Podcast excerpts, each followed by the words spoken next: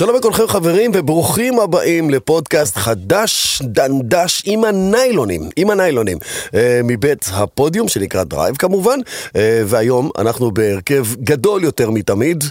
האריק חזר, קודם כל, חזר. אני בודק אופציות, אם דברים פה השתבשו, אני כל פעם בודק מדינה אחרת. יפה, אתה תמצא ותרחיב את, את השפות שאתה מדבר בהן ועוד כל מיני דברים.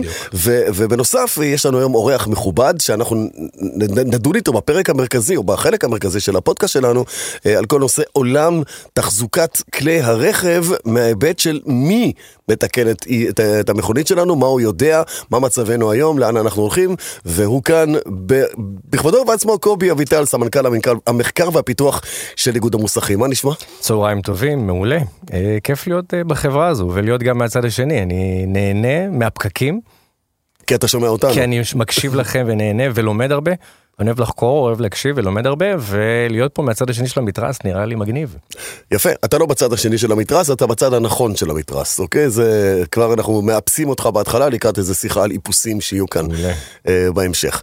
אה, בוא נתחיל עם האקטואליה שלנו, פולסק, מה, מה נשמע חביבי? בסדר גמור, מה איתך? אה, אני לא רע, באמת שלא לא רע. רע, לא רע. זה- לא רע זה- זה טוב מאוד. כן, כן. אה, מה אקטואלי בפיך? אקטואלי בפי האמת העברתי סוף שבוע עם האורה פאנקי קט, ונזכרתי בכם כי דיברנו על ה-Way ועל זה שיש פה את אותן מערכות בטיחות. על אותו DNWay שיש על באוטו. DNWay שיש כן, באוטו כן, ו- כן. ונתקלתי באותם פאולים, אבל אם אני רגע מנטרל את הממשק משתמש שהוא פשוט לא, לא, לא אפוי מספיק, אוטו חמוד להפליא, אוטו באמת מתוק, שימושי מאוד, אה, שלושת הילדים ישבו מאחורה. עד תא המטען.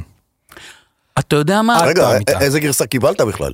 גרס, אה, את ה-400 פרו. אה, לא את אוקיי. ה-GT או... לא את ה-GT, לא, לא, מראש גם אה, לא רציתי GT, רציתי את ה-400 פרו. איזה צנוע, איזה צנוע. אמ, לא, לא, אה, תשמע, עשינו נסיעה משפחתית, נכון, לא שמנו תיקים וכאלה וזה, תא מטען קטן, אבל תשמע, אחלה אוטו. באמת, באמת, באמת, אני מוצא בו המון המון יתרונות, ויותר מזה, אני אבוא ואגיד, אמ, אנחנו כל הזמן באים ואומרים מכוניות חשמליות, הם, אין מכוניות חשמליות זולות, עממיות, בטווחי המחירים הנורמליים של מה שהיה לפני שנה וחצי, שנתיים משפחתית, אז הנה יש, אורה פאנקי קט.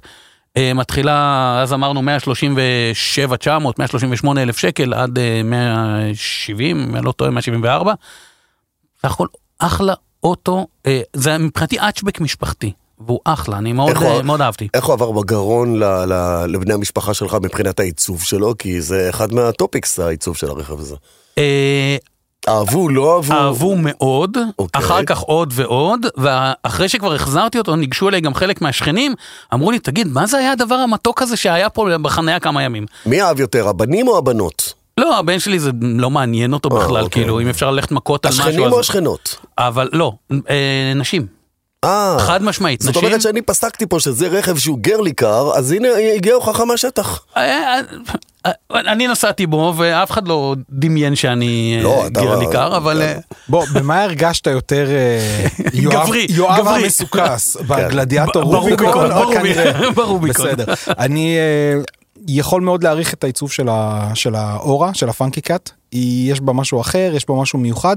אני תוהה אם זה בעיני חלק מהאנשים גם מה שנקרא, אה, דיברנו קודם על גויאבות. אם העיצוב שלה הוא סוג של הגויאבה של המכוניות, שנורא נורא מקטב אנשים. או אוהבים או שונאים. בדיוק, או שהם הלכו יותר מדי ואנשים אומרים רגע אני אני רוצה אולי משהו קצת אה, קונבנציונלי. כמה, מה, מה קהל היעד או כמה הוא רחב שילך על מכונית שהיא כל כך שונה בעיצוב שלה ובאמירה שלה. לא נתקלתי במישהו שבא ואמר לי, תקשיב, מה זה הדבר המכוער שהבאת לחניה? לא או- היה כזה דבר. או לא, לא, או שלא היה להם לא- נעים לא פשוט. פגשת גם מישהו שאמר לך, תקשיב, אני ארוס על היופי של הדבר הזה, אני חייב אחד כזה עכשיו. לא, בדרך כלל תגובה זה מתוקי חמודי. כן, כן, נכון, בדיוק, זה כן, זה סוג של דובי אבל- חמודי. קובי, מה השבוע? עשית קילומטראז'? כרגיל, כן, אני עם ה-U5, מאוד נהנה, נוסע, אה, תענוג לי, חשמלית ראשונה שלך? חשמלית ראשונה שלי כבר אה, שנה וחצי כמעט, ומנסה לחשוב איך היינו קודם, ממש איך עשינו קודם, כי האטמוספירה, האווירה, כל החושים מסביב, והאקטיביות בנהיגה עצמה, כמובן לוקחת את זה למקום אחר. נורא נורא מתקשה לעלות על הרכב הקונבנציונלי, לקרוא לזה, ו- ולנהוג איתו. כמה מ- קילומטרים כבר עשית על ה- על ה-U5? כמעט 50 אלף. וואו, שנה וחצי. כן. או, הקצב של מעל 30 אלף. בשנה. כן. וואו. המון. אה, צריך לחשב כמה כסף הוא חסך בדלק ב-50 אלף קילומטר. גם לך זה, גם אותך זה תופס, כי יש לי חשמלית אז אני יכול לנסוע יותר, כאילו בלי לחשבון לדלק, כי יש איזו תפיסה רווחת כזאת, שבחשמליות זה לא רק תפיסה, אלא גם יואב בפועל. עושה את זה. בחשמלית לא, יואב אתה נוסע. יותר. גם אצלך, גם אתה מרגיש ככה? פחות, פחות. אה, משתמש כמובן לעת הצורך ולפעמים לפאן, אבל אה, לא, זה לא השיקול. אה, הייתי בתקופה פחות נעימה, שנקרא לזה חרדת טווח. אה, התגברתי על זה, זה איזשהו תהליך שצריך אה, להשלים איתו ולהתנהל איתו, ול... מה שנקרא בממשק הזה שנקרא HMI, הנושא הזה של ה-Machine Interface וה-Human, כל הדבר הזה, לאט לאט זה מחלחל, ואתה נותן להאמין במערכת, קל וחומר מי שבא מהמקומות האלה, אה, והיום אני פשוט נהנה מזה. אני. יכול להעיד עליך שאנחנו מכירים הרבה, הרבה שנים, לא הרבה מאוד, אבל הרבה כן. שנים, והייתה לך גם פריוס וכולי, תמיד נכון. היית בקטע הטכנולוגי החלוצי של... משתדל, "ת- תביאו כן. מה יש. כן. כזה. אה, סבבה, יופי, אז הנה כבר אתה עם טבילת האש הראשונה שלך אצלנו, מהצד הנכון של המתרס, ואני רוצה לספר לכם שהרגשתי מורם אה, מעם היום כששמעתי את, החדשות אודות פריז, אשר אה, החליטה ברוב מוחץ לגרש את קורקינית.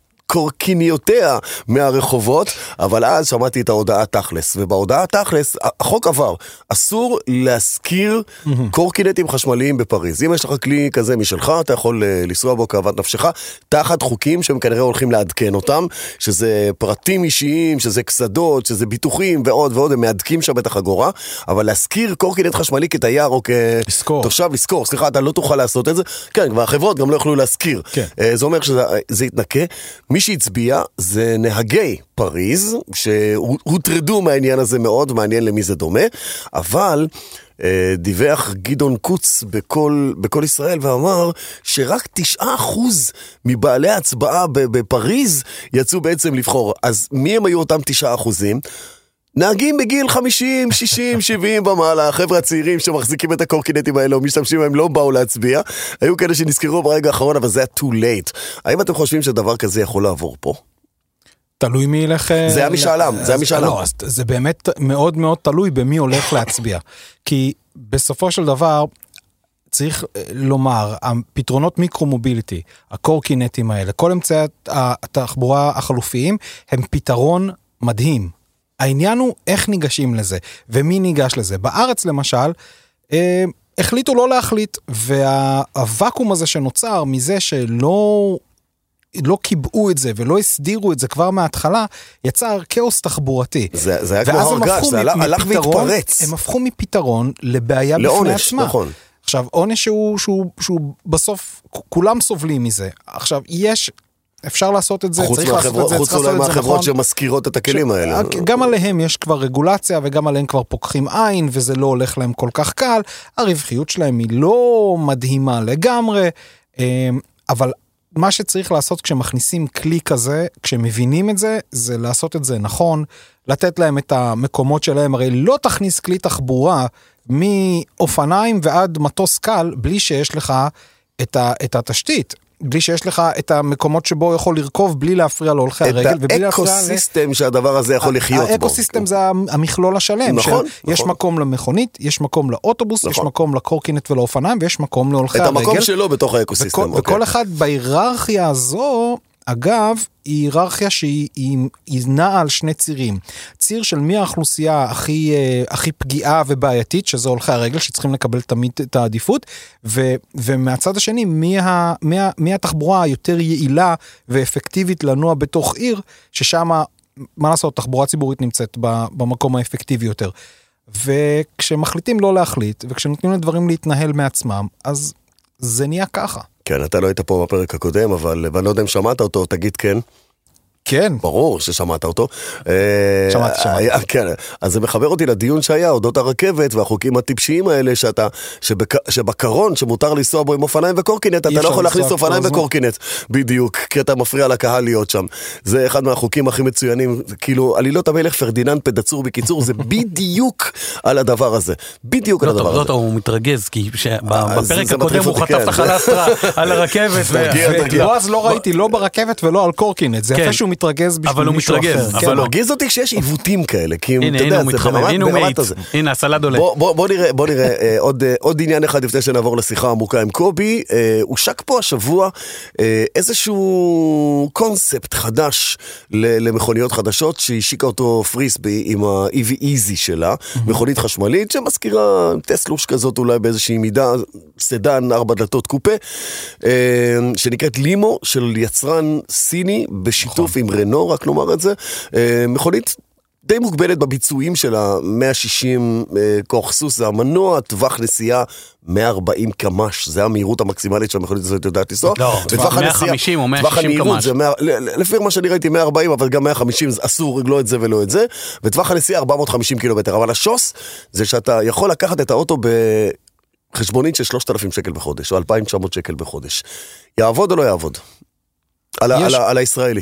יש מספיק אנשים שמבחינתם אה, לעבור לרכב אה, חשמלי ב-2,900 שקלים לחודש ולהיפטר מכל ההאסל של התחזוקת רכב והטיפול בו ולמכור אותו אחר כך והזה והזה, זה מצוין. אני רוצה...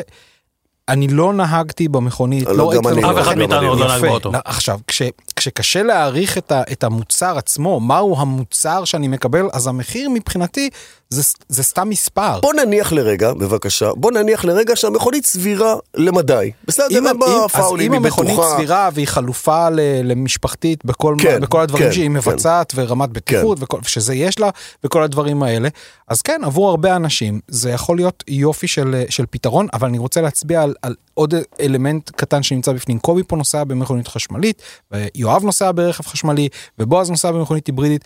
אני, הרבה פעמים כשאנשים ניגשים אליי עם, עם, עם שהם לא סגורים לגמרי לגבי המעבר לגבי מכונית חשמלית, זה מסלול שיכול להתאים להם, כי מישהו שלא חרדת טווח ולא חרדת טעינה, אלא חרדת ערך גרת נקרא לזה ככה, או כמה הוא חרדת יהיה ה- שווה בעוד. בדיוק, כן. ואם ילכו לי הסוללות ואני אצטרך וזה עולה כמו אוטו, זה לא עולה כמו אוטו. אבל היה לנו את מירון אבל- פה, דיברנו עם מירון. אבל ו- אה, נכון אבל גם מאירון אמר שכרגע מה שהוא יודע זה ממה שהוא רואה כרגע הוא לא יכול להתנבא לגבי מה יקרה עוד אמת. חמש או שש שנים והאירוע אמת. הזה של כלי רכב חשמליים הוא נורא נורא חדש והשוק כרגע נורא נורא מוצף בהם אז עבור מישהו שלא כל כך.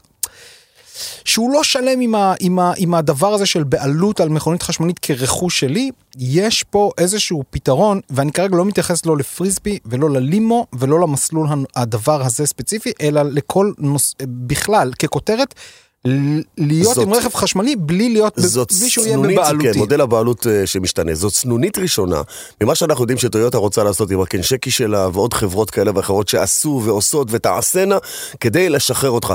אה, איך קוראים להם? לינקן קו באירופה, אין דבר כזה נכון. אה, לקנות את המכונית. היא מ-day one היא בדיוק באותו מקום. נכון, אתה קונה שימוש. אתה קונה דמי שימוש במכונית. ברכב, בדיוק, ולא, ומודל הבעלות איננו שם בלינקן קו, רק בישראל כן מוכרים לך את נכון, המכונית. עכשיו, וכש, וכשמדובר במכונית אה, חשמלית משפחתית בסיסית יחסית, אין פה לא חוויית נהיגה ולא חוויית בעלות ואף... זה מוצר, זה מוצר תחבורתי, כלי תחבורה. בדיוק, זה כלי תחבורה. שמעביר אותך מנקודה לי- לנקודה אין- עם איזושהי חוויה כן, סבירה כן. לגמרי, אין, אין לי שום מסך, אמוציות מולטימדיה. לאוטובוס שלוקח אותי פרטיות. ואין לי שום אמוציה לרכבת. פרטיות, תראה, זה עדיין מחייב אותך כן להציב עמדת טעינה בבית, אה, אם אתה רוצה להשתמש בה, אה, ולא להסתמך על אה, טעינות חיצוניות. הטווח, כן לבדוק את החיים שלך, כן. לאן אתה הולך לתכנן. ומה אתה צריך את האוטו הזה ביום יום. כן, כן, זה כמובן במילוי כל התנאים האלה של אה, שבכלל מקיימים אז אני היתכנות. מחזיר אותך לשאלה, ו- ותשובה קצרה, אני אשמח מכולכם בעצם. המודל הזה לדעתכם, אה, יעבוד על הישראלי? כי קשה לנתק את הישראלי מהמכונית שלו, וגם ממודל הבעלות כמו בדירות. למשל בדירות זה לא הצליח. אנשים שמים מיליונים על דירה שתהיה שלהם, למרות שמוכיחים להם לכל אורך הדרך שזה הפסד כספי מטורף. אה, אז בוא רגע רגע רגע רגע. דירה ומכונית זה שני. דברים לא, שונים. אני, מדבר כתפיסה. לא, גדלנו. כולנו, אלא אם. כן קנית בזמן בוגטי- לא, עזוב. בוגטי טייפ אני לא משווה, 41 אני רויאל. לא משווה, אבל, אתה... אה, כן, אבל אתה, משעבד את החיים שלך לטובת דירה, לא, לא, בסדר? בוא, אז בוא, אז רגע, רגע. אם היינו נולדים בארצות הברית, מילה, אם היינו נולדים בארצות הברית, אין מצב כזה של לקנות דירה. זה, זה לא לא נכון. בסיסטם שלך. אבל אין לא, מצב כזה, לא אבל נכון. בארצות הברית גם אין, אין, אין כל כך הרבה אנשים שקונים מכונית, הם עושים ליס. הם ליס, בסדר, בליס. מצוין, יפה. אז המ- אני חושב שהתשובה הקצרה שלי, המודל הזה אה, הוא כבר עכשיו תופס. כבר עכשיו יש הרבה אנשים מתכון שהמכונית שלהם להצלחה. לא בבעלות, אני לא יודע אם הצלחה, אבל יש לו מקום, כי כבר עכשיו יש לא מעט אנשים שלוקחים. דיברנו הרבה פעמים על ליסינג אה, פרטי תפעולי וכל הדברים האלה, כבר עכשיו יש אנשים שנורא אוהבים את הנוחות הזאת ומוכנים לשלם על זה את המחיר עליה, הגבוה. בדיוק, בדיוק. אז אני רוצה להגיד, שוק, אני, כן. אז רגע, אני רוצה להגיד לך פה משהו, אה, וזה לא יהיה בקצרה. יש פה, יש פה מודל, הם קוראים לזה אה, מנוי אה, חודשי, אני לא מסתכל על זה כמנוי חודשי, זה- יש פה איזושהי עסקת ליסינג, נכון. אה, שיש לה יתרונות מול עסקאות ליסינג פרטי קיימות. ויפה להקשיב לה- לך, כי אתה מבין בכל מיני אני, עסקאות. אני חי את העולמות האלה, נכון. ואגב, אני באופן, בפן השני, אני מחכה כרגע לקבל מאנשי פריסבי הצעה עסקית לדבר הזה. אוקיי. אוקיי? אה, עכשיו, צריך לשים לב, ואני אומר את זה למאזינים שלנו, ששוקלים את זה ובאים ואומרים, וואלה, מתאים לי ב-2,900 שקל לחודש לעבור לאוטו חשמלי מלא, סבבה, בלי, אין פה, כמעט ואין פה סיכונים. לקרוא את ההסכם, לקרוא את האותיות הקטנות שלו, לקרוא, לקרוא מה אתם מקבלים. אגב, זה כמו בכל הסכם, זה לא רלוונטי רק לפריסבי כרגע, או ל- או ל-AV Easy, זה כל הסכם. תקראו את האותיות הקטנות, תבינו מה אתם מקבלים בעסקה, מה אתם לא מקבלים בעסקה, מה הסיכונים שחלים עליכם, כל ענייני ביטוח ועניינים וסיפורים, תבינו את העסקה ואחר כך תקבלו החלטה מושכלת. עצה שלי שאני חוזר עליה פה כל הזמן בכל עסקאות הליסינג, חובה עליכם, או לא חובה, אני ממליץ מאוד בכל עסקת ליסינג, לקנות תוספת הרחבת ביטוח לביטול השתתפות עצמית וביטול השבה לקדמות. אל תעשו עסקת ליסינג, שום עסקת ליסינג, ללא שני הרכיבים האלה. זה נורא חשוב, זה ימנע מכם הרבה עוגמת נפש כשאתם תחזירו את האוטו, או ב- ב- במקרה של תאונה חס וחלילה. אני אשאל אותך, קובי, לסיום של הדיון הקטן הזה, שאלה כללית על שינוי הרגלים אצל, אצל הנהג הישראלי, כי זה יוביל אותי לתחילת השיחה איתך עוד מעט אחרי שתענה. הישראלי ושינוי ההרגלים שלו, זה, זה, זה חיה שאפשר להכיר בה, או זה, זה אפשרי, בלתי אפשרי, כמה זה קשה? זה- זה די מורכב כי בסך הכל אנחנו בהוויה היומיומית שלנו אנחנו רואים את הכבישים גדושים בעומסים אדירים של רכבים. אז אתה יכול להגיד תשמע התחבורה הציבורית טרם גובשה ל- ל- לממדים שהיינו רוצים שתשרת את הציבור ואז לכן לא נוותר על הרכב. אבל אני לא משוכנע שזה בעצם מה שיביא את הישראלי לנטוש את הרכב שלו.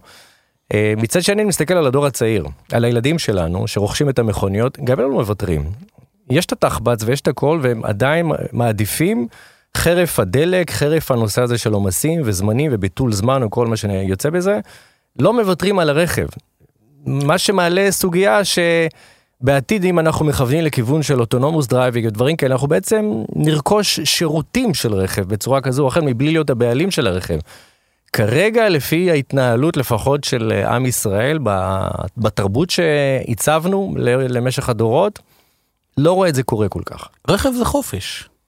בעלות על רכב זה בעלות על החופש שלך. בסדר, ולכל דבר, לחופש יש מחיר, יש אתה מחיר. מכיר את זה, נו, מהצבא. נכון, אבל זה בעלות, אבל, אבל אתה, אתה, להחזיק אוטו היום, אתה בעלים על החופש שלך וגם על הזמן שלך, אתה מנהל אותו. עד רמה מסוימת, כי בפול סרקל שמכונית עשתה, ואני לא אדבר יותר מדי כי יש לי על זה כתבה שלמה שאני מכין עכשיו, המכוניות הפכו מהדבר שנתן לנו חופש והוציא אותנו למרחבים ופרבר אותנו והכל, למשהו שב...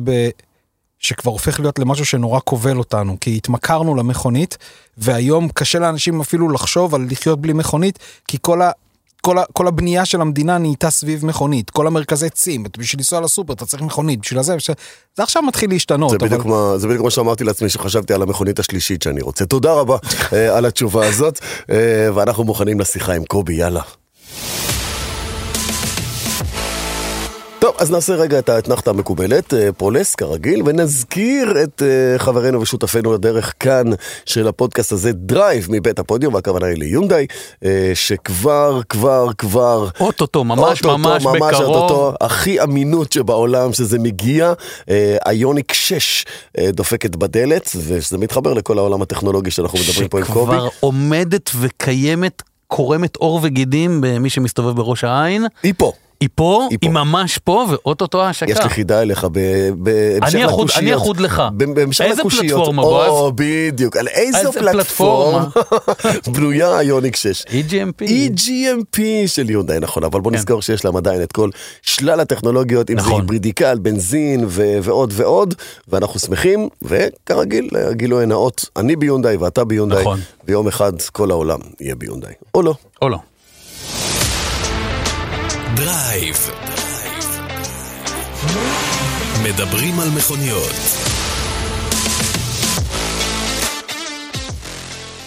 אז אה, סמנכ"ל המחקר והפיתוח של איגוד המוסכים, קובי אביטל, uh, חתיכת טייטל. כן, אה, זה קצת רשמי מדי, אבל אה, יש הרבה ששואלים ואומרים, איגוד המוסכים, מחקר, פיתוח, כלומר... נכון, נכון, תסביר. אז, אז זה בעצם מתחלק. איגוד המוסכים זה כמובן הארגון היציג של בעלי המוסכים בישראל, והוא חגגנו לו יום הולדת בדצמבר, 80 שנה. או, מכובד. מכובד, לגמרי מכובד.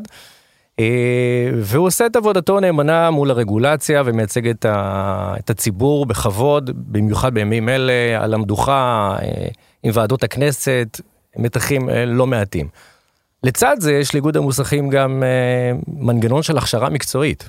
כלומר, ארבע מכללות טכנולוגיות בפריסה ארצית, תל אביב, חיפה, באר שבע וירושלים, משודרגות, יפהפיות, מכובדות, עם צי שלם של אה, סגל אה, מרצים.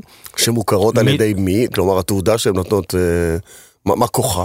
יפה, אז, אז התשובה מתחלקת בעצם לשתיים, אסכולה אחת זה בעצם אה, רישיונות ותעודות ממשלתיות, ולכן או.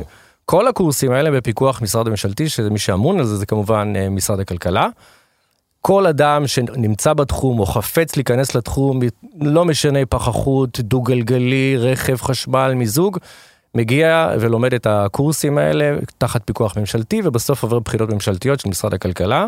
אם זה ברמת הסמכה, אז כמובן בסוף בבחינות של הרשות, שזה משרד התחבורה, בחינה עיונית, בחינה מעשית, ויכול לפתוח את העסק משלו. לצד זה, בעידן שאנחנו חיים בו, וכשאני מגדיר עידן זה לפחות עשר וקצת יותר שנים אחורה, הטכנולוגיה טסה קדימה, שלא נדבר בשלוש שנים האחרונות, ולכן נוצר מצב של איזשהו gap עצום, שמי שקיבל תעודת הסמכה והוא מנהל מקצועי ועושה את עבודתו ביושר לפני 20 ו-30 ו-40 שנה, ופתאום יש ABS ויש ESP וכל מיני דברים שהוא לא למד. באותם שנים שהוא קיבל את ההסמכה, אז אנחנו מוצאים את עצמנו, מגדירים את הצורך, ממפים את הצרכים ו... ומייצרים עבורם השתלמות מקצועית. לעתים אה, זה עובד בצורה יפה, אנשים באים, לומדים גירים רובוטיים וכל מיני דברים שהם מן הצורך, ולפעמים אנחנו מעלים חרס, ואז כשצר לנו בעת הזו, אז אנחנו פונים לרגולטור, למשרד התחבורה, מקיימים דיון, לפעמים בקנה מידה די רחב, עם הרבה משתתפים, ומביאים את, ה... את ההשתלמות הזאת למצב שהיא מנדטורית. את זה פחות, מנדטורית, כלומר, חובה לעבור את ההשתלמות. בדיוק, צו שמונה כזה, אף אחד לא להגיע. מזמין אותך וזה לא התנדבות ולא nice to have. אתה חייב לעבור את ההשתלמות. כדי לשמר. את ההסמכה שלך, אתה צריך לעבור את ה... אז אנחנו עכשיו. משתדלים לא, לא להניף את הדגל הזה, כי המטרה היא כמובן אחרת אלא להרחיב את הידיעות ולתת להם עוד יותר כלים כדי באמת להתמודד עם הטכנולוגיות. אתה לא, אתה לא חייב לשמר את ההסמכה שלך, פשוט אם לא תעשה את זה, הלקוחות שלך לא יבואו אליך, כי אין לך את המידע ואת הציוד להשתמש בזה. כן, אבל או, צי- או שאתה מתקן עגלות, או שאתה מתקן, מתקן מכוניות. אתה רוצה להישאר לתקן עגלות, תקן עגלות. יש כאלה שיגידו, מספיק, יש מספיק עגלות, יש מספיק מכוניות פשוטות, אני רוצה אם הבן להתרכז בזה. אם הבן אדם בין 55, 60, 65 צפונה, הוא יגיד לך בדיוק את התשובה הזאת, אבל אני חושב שמי שרוצה להת- להתקדם עם העסק היום ו- ולראות עתיד, אה, ירוץ ויעוט על הקורסים האלה. לגמרי. אז זה בעצם שתי האסכולות של הפעילויות בעיקר שאנחנו מבצעים, לצד אה, משהו שלקח לנו באמת אה, יותר מעשור לייבא ארצה, אני קורא לזה. אה, לצד התכ... התכנים המקצועיים שקיימים במשרד החינוך, במשרד הכלכלה, אה, ניסינו לשנות ולעשות התאמה לצורך. כלומר, ניסינו להשפיע על שינוי לא, לא, תוכניות חייב, אני הלימודים. חייב לעצור אותך פה, ולא לא מאימפולסיביות, מ- מסקרנות. מה זה תכנים קיימים במשרד החינוך ובמשרד הכלכלה? איזה תכנים בדיוק? כלומר, אני לא רואה... פעם היו פה בתי ספר מקצועיים עם המון כבוד. רשתות עמל, רשתות אה, אורט וכן הלאה. אה, היו כאלה שראו בזה פחיתות כבוד ללכת ללמוד את המקצוע הזה, אני לא. אה, כי עובדה שבסוף באנו והשתחווינו ושילמנו כמו גדולים לכל אחד מהם, אה, ונתנו אמון ובטיחות של החיים שלנו ושל משפחותינו בידיים של האנשים האלה, אז מי שזלזל, חבל. אבל מה היום? אני לא רואה את אורט פותחת אה, קורסים ללימוד אה, טכנאות רכב, או איך שזה לא נקרא, או עמל, או מי שזה לא יהיה, הכל הופך היום לידיים פרטיות. אז מה יש במשרדים הממשלתיים, כמה המד- המדינה בתוך זה? אז, אז שאלה היא מבריקה, כי, כי בעצם אה, לפני שמונה, תשע שנים נחשפנו למצב הזה, שדיברו איתנו בעצם אה, אותם רגולטורים, ובעצם כמעט ויתרו. בצער אני אומר את זה, בלי לנקוב שמות כמובן, כמעט ויתרו על המגמה הזו באותם מוסדות. אני חושב שנפתלי בנט היה שר, שר החינוך בתקופה שזה, שהתבטל כל החינוך הטכנולוגי לא, הזה, זה, זה בכלל. דעך, זה לא שמישהו בא והוריד על זה גרזן. לא, זה פשוט- ברור. דעך נעלם, בפני פתאום עצמו. נעלם, כי, כי כולם רצו מחשבים, רצו כאלה, וכל ה... היה הייתה קל. גם המון טענה על זה שמה לעשות, הבתי הספר המקצועיים האלה, הם לא נמצאים לא ברמת שרון ולא ב... הולדר הורסס, כשאני הייתי כן. בתיכון, הייתה, בתיכון אני למדתי מגמה היסטורית, לידי חבר'ה בכיתה היו במגמת מכונאות רכב. אבל רוב... הרוב אבל והם עד- היו המגניבים אגב, אנחנו היינו... עד עד מתי זה הם קרה? היו, אנחנו היינו חנונים, הם היו המגניבים. בשלב מסוים, אבל ראית את נכון. את הבתי ספר האלה נמצאים נכון. ב- בבאר שבע, נמצאים בבית שאן, נמצאים ב... אני חושב שזה דיון שהוא שונה לחלוטין. אה, הטענה הייתה שהם יוצרים דיון- הסללה. בדיוק, זהו. ואנחנו לא בדיון הזה. אנחנו, השאלה, עכשיו, אה, אה, קובי אמר מקודם משהו שכאילו, הוא אמר שכאילו, הוא דיבר על, דיברת לפני תשע ועשר שנים שהתחילה, הטכנולוגיה פתאום התחילה לקפוץ. אתם, אתם מצליחים להשיג היום את הטכנולוגיה? כי הטכנולוגיה קופצת ב, ב, ב, בזינוקים נחשוניים מ- מ- מאירוע לאירוע. ואתם מדברים עם משרדי ממשלה, מנסים לשכנע אותם שזה רלוונטי, בזמן שיש לך פה מערכות בטיחות שהן עפות קדימה כאילו אין מחר. פעם ו- אחת, פעם אחת שתתקע את כל המכוניות של השרים, ותגיד להם, אני, לא יודע איך לתקן, לכם אותם, מהר מאוד לא, יבוא אבל, התקציב, אבל, מהר זה, מאוד. לא, אבל השאלה היא באמת, כאילו, אה, אתה נכנס היום עם, עם, עם רכב, אה, רכב חשמלי ממוצע, מודרני, כן. לא רק לא חייב להיות חשמלי, אבל עם, עם כל מערכות הבטיחות המודרניות למוסך. בוא, המוסך מסתכל עליך בעיניים של כאילו, מה באת לי עכשיו, כאילו, מה אתה עושה פה? אז, אז אני רק אשלים את, ה, כן, את השאלה הקודמת, אה, אז, אז ניגשנו לשר, בזמנו היה שי פירון, אוקיי. הרים את הכפפה, ובהמשך הדרך יחד עם מיכל כהן, שהייתה מנכ"לית המשרד, הצלחנו להרים את העסק הזה, ליצור תקנים שלא היו מעולם, כי מסתבר שהמגמת הרכב חנתה תחת המטריה שנקראת מכונות, ואז שם סדרי העדיפויות היו שונים, אבל הצלחנו ליצור לזה... תקנים למה? לה- להוראה, למורים, למה? לפיקוח, לכיתות? ממש ל- ברמת מפקח ארצי, לתחום. על מה הוא יפקח אם לא מלמדים? אז מה שעשה, מה שעשינו בעצם, יצרנו לו תקן, ואז קם ונולד מפקח למגמה הזו. אוקיי. ומאז בעצם היא הלכה והתעצמה, נכנסנו מה שנקרא drill down עמוק עמוק בפנים, הרמנו אותה, באמת לא, לא לבד עם עוד גופים טובים ואחרים שבאמת עשו את זה, והיום אה, היא נמצאת במקום לא רע, אנחנו שואפים כמובן להרבה יותר, והיא מחולקת לשלוש רמות. מה שפעם הכרנו בתיכון, מסמ"ם, מסמ"ר, מסמ"ט, נכון. אז היום זה נקרא, ברמה הפחות גבוהה שלה זה היישומי אוטוטק, ואוטוטק הוא מקיף את כל הטכנולוגיה. אה, וזה ביותר לחבר'ה שהם hands on, והייעוד שלהם הוא צה"ל וימ"חים והכל, ולמוסכים, וזה נהדר והם מקסימים וטובים.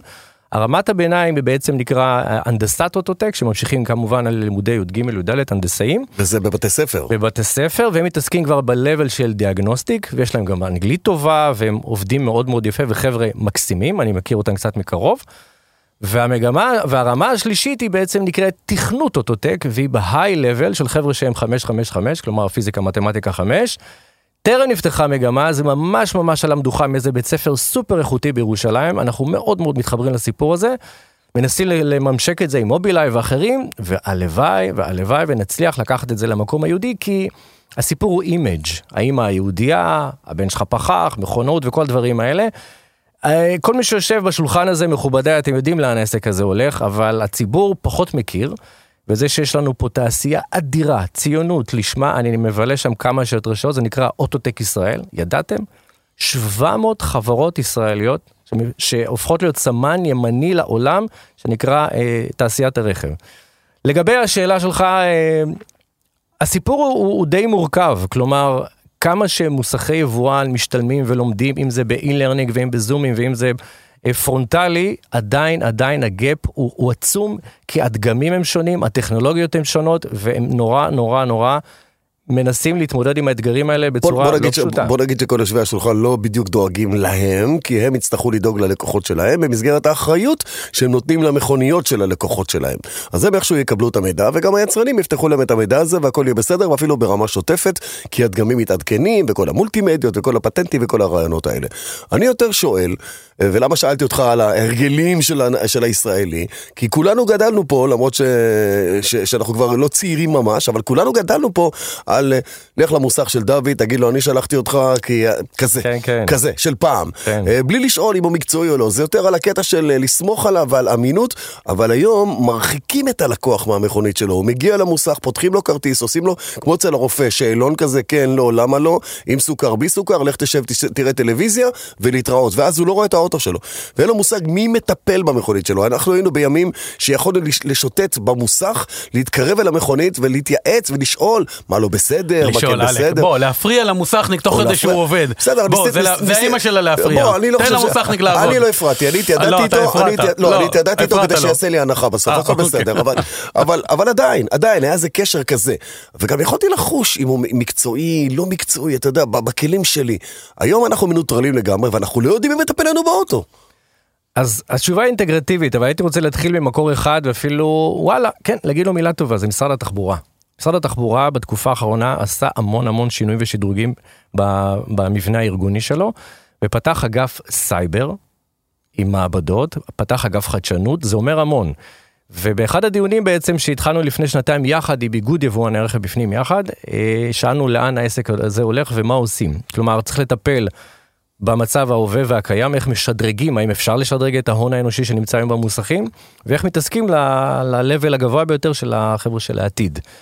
אה, ובסופו של דבר החלטנו בעצם אה, לעשות איזשהו מהלך פרואקטיבי, ולייצר איזושהי השתלמות עם רף מאוד מאוד גבוה. והיא תפנה בעיקר לקהל המוסכים הכללי מה שנקרא ונזמין אותם. הזמנו לתוך הדיון הזה גם את מנהלת המעסיקים, משרד הכלכלה, כדי שבעצם אפילו יוכל לממן להם את ההשתלמות הזו.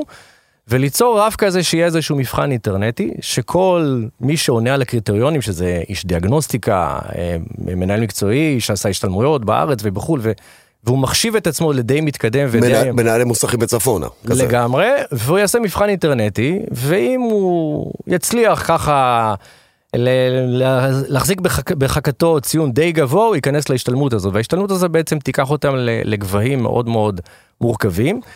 כשמצד אחד אה, שאלו משרד התחבורה, אבל למה צריך לעשות את זה מנדטורי או כזה או אחר? אמרתי, אני לא מחפש אשמים, אבל דיברנו על תרבות ארגונית ודיברנו נכון. על תרבות ישראלית. לאורך כל ה-75 השנים שהמדינה הזו קיימת, 75 שנה, הרגלנו את הציבור הזה שאם אתה לא כופה עליו את ההשתלמות, או להגיע ללמוד ולהשתדרג, הוא פשוט לא מגיע. כי תמיד אומרים, אבל למה אתם צריכים אותנו במשרד התחבורה? ת, תלמדו אותם, חופשי. אני אומר להם, אבל הם לא יבואו. כלומר, אם אין מקל וגזר, זה לא עובד, והם לא אשמים כי ככה הרגילו אותם. ולא משנה שדור מתחלף ודור בא, זה, זה משהו מאוד מעניין בהיבט הפסיכולוגי של הסיפור הזה, ולכן החלטנו להביא את זה בצד הטוב של הסיפור. כלומר, נזמין אותם, נבחן אותם, את מי שמעוניין, ומי שיעבור את המבחן ייכנס להשתלמות הזו. ואפילו- ואפילו ימומן לו העניין הזה. הע- העניין ממומן לו. בתוך זה גם יש עניין שאותנו נורא מסקרן, מה תהיינה התוצאה? כלומר, ההשתלמות היא ברמה מאוד מאוד גבוהה, היא תעסוק במערכות ADAS, היא תעסוק במערכות סייבר, מערכות של תכנות, פרוטוקולים מאוד מאוד מתקדמים ב CAN bus, אה, ובאמת באמת מעניין אותנו... חבר'ה, הוא מדבר על רכב, אה, אוקיי? לא, הוא מדבר על פתיחת רכב. סוגריים, קנבאס זה התשתית אה, של תעבורת המידע נכון. בכל הרכב. בין המחשבים, בין המחשבים, של התקשורת של המחשבים. התקשורת של המידע, כן. נכון. הוא מדבר על רכב, והוא מדבר על אשכרה על רכב, ובעודנו עושים את השיחה הזאת, במונחי כן. טק, אה, במונחי היי, סופר וואטה. הייטק, נכון. בעודנו מדברים, גם יצאה הודעה לפני כמה ימים, שאותן שלוש משאיות שראינו של אה, יונדאי, של יונדאי, כן. המימן. המימן כבר נעות על כבישי ישראל. כלומר, האופק מתקרב באיז, באיזשהו מובן. השאלה אם לא איחרתם פה איזושהי רכבת, או שאתה מרגיש נוח עם זה. לא מרגיש נוח, אני אה, לא תמיד הקולות אה, נשמעים, אני משמיע אותם, אבל לא תמיד אה, האוזניים אז כן צריך. לקלקל את המכוניות של חברי הכנסת, כדי שהם יבינו את זה. אני משתדל... אפשר להשתלט עליהם מרחוק. מרחוק, בדיוק. כן, כן, גם את זה שזה יהיה עושים. פרויקט גמר של, הקורס שאתם עושים, לגמרי. תשתלטו מרחוק על המכונית של שר- שרת התחבורה למשל, ואז טאק זה יעצור, או של שר האוצר. אנחנו חיים בישראל ולפעמים אה, צריך לדחוף את העגלה הזו קדימה, אז בשביל זה בעצם עשינו את אותו תהליך הזה, את הצעד הפרואקטיבי הזה עם רכבים חשמליים והיברידיים, שהבאנו את התקינה ויחד עם משרד התחבורה עשינו סדר, מי יכול ללמוד, באיזה רמות, הרשאות, יש פה בכלל מתח גבוה, יש פה סכנה והלאה. ועכשיו בעצם אנחנו ניגשים למשימה השנייה, לדעתי באיחור, כן, אבל הדברים לפעמים, מה לעשות, מתעכבים, לפעמים לטובה, עם הנושא הזה שבעצם מערכות ADAS, כי הגישה שלי באה ואומרת, כמי שחוקר את זה ולומד את זה לעומק, והולך להיבחן על זה גם בגרמניה, אה, זה שה ADAS זה בעצם הפלטפורמה לשלב הבא, ל-next level. מי שמכיר את התקן האירופאי אה, של SAE, בעצם איך מגיעים לרכב האוטונומי בחמש רמות, אז ADAS מוגדר ברמה של אחת ושתיים. נכון. ואו-טו-טו אנחנו נעבור לשלוש, אז המילה ADAS, אנחנו כבר בשתיים פלוס, דרך אגב, בחלק מהמכוניות בישראל אנחנו בשתיים פלוס. נכון, וכשאנחנו נכון. אומרים עדס, למי שלא מכיר את הקיצור הזה או את- המשמעות, מדובר באותן מערכות עזר וסיוע לנהג. של מערכות הבטיחות. אמת. תיקון סטייה מנתיב, שמירה על נתיב, התראה בשטח מת, בלימה אוטומטית לאחור, מצלמות ו- וחיישנים ועוד ועוד ועוד ורדארים. אה, אלה מערכות העדס. אה, מבחינתי, אה, בוא, זו המהפכה. כלומר, ממתי הרכב שלנו, אנחנו רגילים שאם יש תקלה, דולקת נורה, יש התראה. כלומר, יש רק עניין של control ובקרה. ופתאום, יש טלפון שאתה מתקשר ואומר, זה לא עובד לי, בוא תחלץ אותי. פתאום כן. העסק נהיה עם אקטיבציה אוטונומית, כלומר, הוא מזיז לי את ההגה, הוא בולם במקומי, הוא מצפצף לי במראות, הוא, הוא נועל לי את ההגה, לא נותן לי לצאת לעקיפה, כי, כי משהו כזה אחר וקורה. ראה טסלה. וזה עולם אחר, וזה עולם אחר, ולכן ה skills פה, הידע, הדרישות, התכנים, הם ב-level אחר לחלוטין. יש לי שאלה.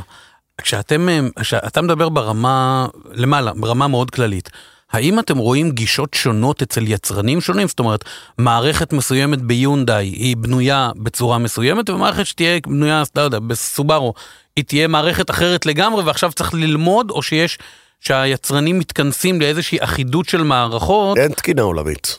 אני שואל אותו, לא כן, אותך. לא. הוא לא הצביע, וזה כן, בסדר, כן, כן. אה, אבל זו, זו באמת התשובה. זה יוצר אתגר עצום למוסכים שהם כלליים. הם צריכים בעצם להרחיב להתמחות בהכל. כמעט בהכל, וזה די מורכב. כלומר, מה שקיים אצל יצרן X לא בהכרח, או אפילו בעיקר, לא קיים ב- ביצרן Y, ולכן הם באמת צריכים אז, ללמוד. אז האם זה לא ייצר לנו בעתיד למעשה מוסכים ש...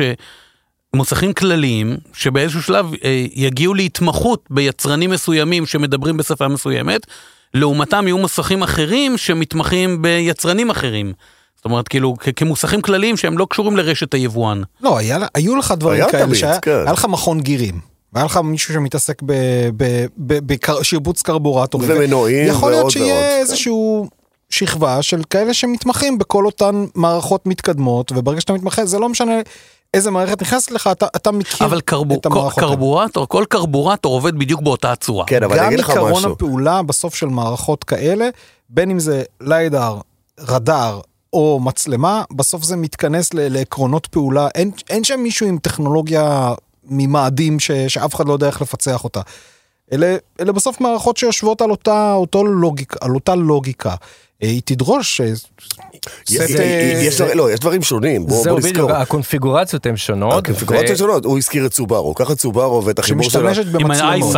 כן, EyeSight ו- וסוזוקי הלכה לשם למשל, אז, אז תרצה, תרצה לטפל במוסך שלך במכוניות של סובארו וסוזוקי, לך ותלמד EyeSight. בדיוק, אוקיי? זהו, זה, בדיוק הקטע. אבל אם. אני, אבוא עם היונדאי שלי למוסך שמתמחה בסובארו, לא בהכרח... אין לך מה לבוא עם יונדאי למוסך שמתמחה בסובארו. או, יופי, מה? תודה רבה. מי הולך למאפייה בשביל לקנות נעליים? עכשיו נגע באיזה נקודה שבאמת רציתי לשאול את קובי, האם ברגע שהמידע הזה יהפוך להיות אה, אה, בתפוצה רחבה יותר, זה גם יעזור בעצם להוציא את הכוח מהידיים של, ה, של היבואנים והמוסכים המורשים של היבואנים ו- Mm. ויביא תחרותיות בעצם, כי, כי כרגע כשהמכוניות המתקדמות יותר, רק אצל היבואן יש את הידע איך לטפל במכונית הזאת, אתה, אתה די כבול לשם. אחי, אתה מפעיל עכשיו מפיוז על פצצה מאוד גדולה, קובי, בבקשה. כן, לגמרי, כן. לגמרי. אה, הנכס, דרכת את הנשק פה, אתה כן. אפילו לא יודע איזה נשק דרכת. אטומי. הנכס, הנכס. של, המאה ה-21 זה ידע, מה לעשות, וככל שהוא סגור בפני גוף כזה או אחר, אז הוא צריך להיות סופר יצירתי כדי לנסות בכלל לדעת איך להתמודד. כשיש מערכות כל כך חכמות ואף אחד לא ירצה בעצם לנסות אה, לשחק איתם בשיטת מצליח, זה כבר לא מכני הנדסי, זה יותר הנדסי דיגיטלי, וזה הרבה הרבה יותר מורכב. הנושא הזה נמצא על השולחן אה, דיונים עם אה, הורדות ידיים מאוד מאוד לא פשוטות ומורכבות בלשון המעטה.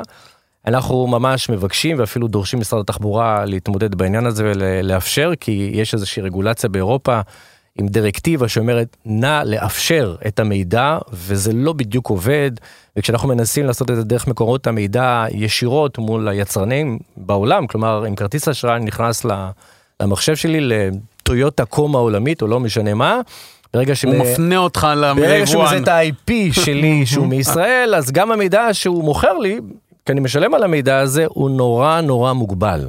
וזה יוצר מי אתגרים. מגביל אותו? אז אתם התחלתם במשהו שאני קיבלתי הצצה אליו והוא מדהים לגמרי, בלרכז אצלכם, בתוך האתר יש איזה מקום שהגישה אליו נורא נורא מוגבלת, שבו אפשר להעלות כל מיני פרוטוקולים של זיהוי תקלה, טיפ, אופן הטיפול בה והפתרון שלה, כדי לייצר באמת אה, אה, בסיס. להפיץ מידע, להפיץ את תספר על המידע. מה, מה הסיפור מאחורי הסקשן הזה באתר? סוג של הומייד שלא לא המצאנו אותו, אבל זה סוג של, אה, הוא לא סוג של, זה בעצם תמיכה טכנית. כלומר, יש שם מאגר מידע של יצרנים שכן הוא נגיש ואפשר להשתמש בו כמובן, לא לסחור בו אלא להשתמש בו, אין שום בעיה, הוא נגיש. לצד אה, אה, דברים שפיתחנו בעצם אה, של ה-hands on, איך עוברים ב flow chart ברמה של תרשים זרימה, step by step, איך אתה מגיע לאיתור תקלה בצורה כזו או אחרת. יש דברים שהם גנריים, והם נותנים לך את הכלים, ויש דברים שהם קצת יותר unique ו- ומיוחדים לדגם כזה או אחר. זה עדיין לא ברזולוציה הדקיקה שאנחנו צריכים להתכנס אליה, אבל זה סוג של כיוון ודרך. אני חושב שהמאגר הזה, לצד השתלמויות, לצד אה, למידה מכוונת, עצמית, self-learning, e-learning והשתלמויות מוסדיות שאנחנו מייצרים, הן ברמת הרגולטור והן ברמה כזו או אחרת, ינסו ליצור איזשהו כיוון כזה או אחר. אה, משהו שיפתיע את כולכם לדעתי, ואולי לא, אבל לא מעט מההשתלמויות שאנחנו מקיימים, באים בצל קורתנו גם חבר'ה שהם בצל היבואן.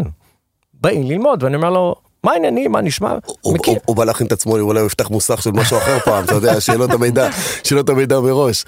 חלקם, חלקם באים ואומרים, תשמע, אותנו לימדו מה שלימדו, וזה ידע סגור, אבל המידע הוא נורא נורא מצומצם, מת- מת- מתעסקים לפרודוקטים כיחידות אה, כאלה ואחרות, וזהו, כל הקומפוננטים, וזה הכל. אותנו מעניין, מעניין להבין את הקרביים פעם אחת, ואצלכם זה חשוף ויש לכם את זה, וזה די מרתק. אגב, גם ברמה הפרקטית, גם ברמה התיאורטית.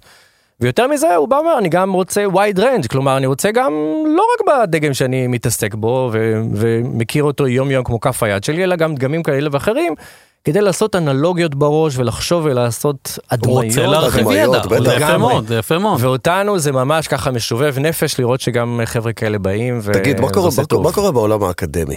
אה, בחו"ל, באוניברסיטאות, מלמדים הנדסת רכב, לא הנדסת מכונות, שממנה נגזר אולי משהו. יש ממש אה, אה, סטודנטים שלומדים מראש, לא מוסללים, אבל נרשמים להנדסת רכב. מה קורה כאן? שאלה מהממת, בוא, אז אה, אני בודק את זה כבר שנתיים לראות, כלומר, יש מהפכה בעולם שלנו, בנושא הזה של הרכב, והטרנספורמציה הזאת תיקח אותנו באמת למקום אחר. אני חייב, אני, אני תמיד פותח את זה בהרצאות שלי ואני אומר, איזה כיף שאנחנו עדים לתהליך הזה, כלומר, לגמרי, לגמרי. אנחנו יודעים איך זה היה, אנחנו נמצאים עכשיו בשלב הזה, וזה יגיע למקום אחר ונגיד, יאללה, איך נסענו, איך עשינו, איך תדלקנו, זה, זה משהו שזה תמיד מרתק. בתוך זה אני אומר, אבל מה, כל היצרנים, כל הארגונים הגדולים בעולם, אקדמיות ותעשיות, מה, הם לא מתארגנים באיזושהי דרך לה, להכשיר את האנשים לאוטונומוס לבל? אז כששאלתי את אנשי התעשייה, הייטק, אמרו לי, קובי, תשמע, יש כרגע מרוץ חימוש, והטובים ביותר ינצחו, וכמובן גם יתעשרו. ולכן כולם באטרף שועטים קדימה לייצר את הסוללה היותר טובה, את הטכנולוגיה, את הדיוק היותר טוב כדי שהאוטו ייסע לבד מבלי שיתנגש חלילה באיזשהו משהו.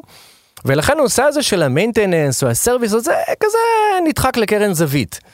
לא יודע, היה לי קשה לקבל את זה, כי אי אפשר להיות יצרן שאתה מייצר רכבים ומשלח אותם באוניות על פני הים לכל העולם, ואתה לא תיתן שירות כזה או אחר, תישאר עם, ה, עם הפיאט תקוע ואתה לא תדע מה, מה הסיפור. תראה לאן זה הגיע, הבן אדם עושה אדם- תחקיר. הבן אדם מוכיח פה שהוא שומע את הפודקאסטים האלה, בדיוק.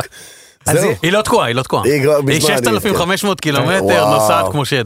מרגש. אז, אז, אז לתשובה לשאלה, אז יש ב-MIT ויש בהרבה מקומות בארץ שהם בעצם חוקרים את הנושא הזה של autonomous driving ועוד כל מיני טכנולוגיות כאלה ואחרות, ומעבירות את זה ליצרנים ולגופים שמממנים את המחקרים וכאלה ואחרים, אבל יש משהו יותר מגניב. ישראל, עוד פעם ישראל. אני לא איש הציונות, אבל זה פשוט מדהים, זה מה, קורה ב- כאן. ברמת המעבדות ידעתם על וכל ה- המכון לחקר תחבורה חכמה שיש בישראל? כן, היה, כן, כן. אנחנו במקרה כן, כי אנחנו מקבלים את המיילינג ליסטים שלהם. בכל, בכל הזדמנות. ו- ודברים אחרים שקורים באוניברסיטת אריאל ובאוניברסיטת תל אביב, כן. ובאמת זה שהם במחלקה חוקרים. לרובוטיקה יש להם... באוניברסיטת אריאל אצל. יוסי חזן, אני במקרה מכיר את, ה, את המחלקה כן. להנדסאי רכב, אה, אבל זה לא רק, בארי, לא רק באריאל, יש את זה בכמה יודע. מקומות, אז- יש את זה. בסכנין, יש את זה בגליל, יש את זה בחיפה, יש בכמה מקומות. קורים פה דברים מהממים, וכרגע מבחינתנו הם, טוב שזה קורה וזה ברמת מחקר. אבל, אבל זה הנדסאי רכב, זה לא אבל- מהנדסי רכב. נכון, אבל אותנו מעניין להביא את זה בעצם ל, ל, לחלקת אלוהים שלנו, לסרוויס, לאיך אני מכ- מכין את זה לדבר הזה. והבנתי שאין מה לעשות, ואז בעצם לקחנו את המייסטר הזה שהבאנו מגרמניה, לא דיברנו על זה היום, עדיין, אבל נכון. משהו שהוא עצום, והחלטנו לשתול בו עוד דיסציפלינה שמתקש... אה, היא תחת הכותרת של Smart Mobility Technologies. רגע, בוא נגיד רק שמייסטר היא תפיסת... אה, אג'נדה. הסמכה, היא אג'נדה להסמכה אה, שמחולקת לרמות מסוימות, עד שאתה באמת מגיע לתואר המייסטר, כי זה סוג של תואר המייסטר, נכון. המאסטרו, אם אתה רוצה לקרוא לזה ככה באיטלקית, המאסטרו, אה, שבעצם מוסמך, לא רק מוסמך על עצמו, אלא גם מוסמך להסמיך. לגמרי, נכון. עשית שיעורי בית, מעולה. אוקיי. זה, זה כמובן, התולדה שלו היא בגרמניה, אבל זה חולש על כל פני אירופה, והתעודה הזאת היא די מכובדת, ומי שמתקרב שם למרכזי השירות ורואה את זה, אתה בקלות קולט מי פה המייסטר. זה, זה סוג של דמות שאי אפשר לפספס, עם עזרה אדירה של משרד החוץ בישראל, ומותר להגיד שמות? מותר? בטח. אז אני, אני אגיד את, ה, את אם, שמו. אם זה שמות שעזרו, אז כן. אם זה שמות וואו, שקלקלו, אז לא. הוא, הוא, הוא האדריכל שעזר לי יד ביד ובכלל לכולנו, אה, דוקטור דן שחם, שהוא היה הקונסול הכללי של ישראל במינכן, ועזר לנו המון ופתח את הדלתות איפה שלא רק ביקשנו, אם זה ב-BMW ובכולם, ואם זה אצל מושלים וראשי מדינות והכל, ובסוף הצלחנו בתהליך די ארוך עם גופים פדרליים להביא את זה לישראל. ובתוך זה אמרנו אוקיי אבל צריך להטמיע גם את, ה, את ה brand new את הדברים שהם בעצם הטכנולוגיות האלה ו, ושתלנו את הדיסציפלינה החמישית ואז הגרמנים חטפו עליי קריזה ובאיזה זכות אתה נכנס לתכנים שלנו ומשנה ואז היה סוג של ברוגז כזה.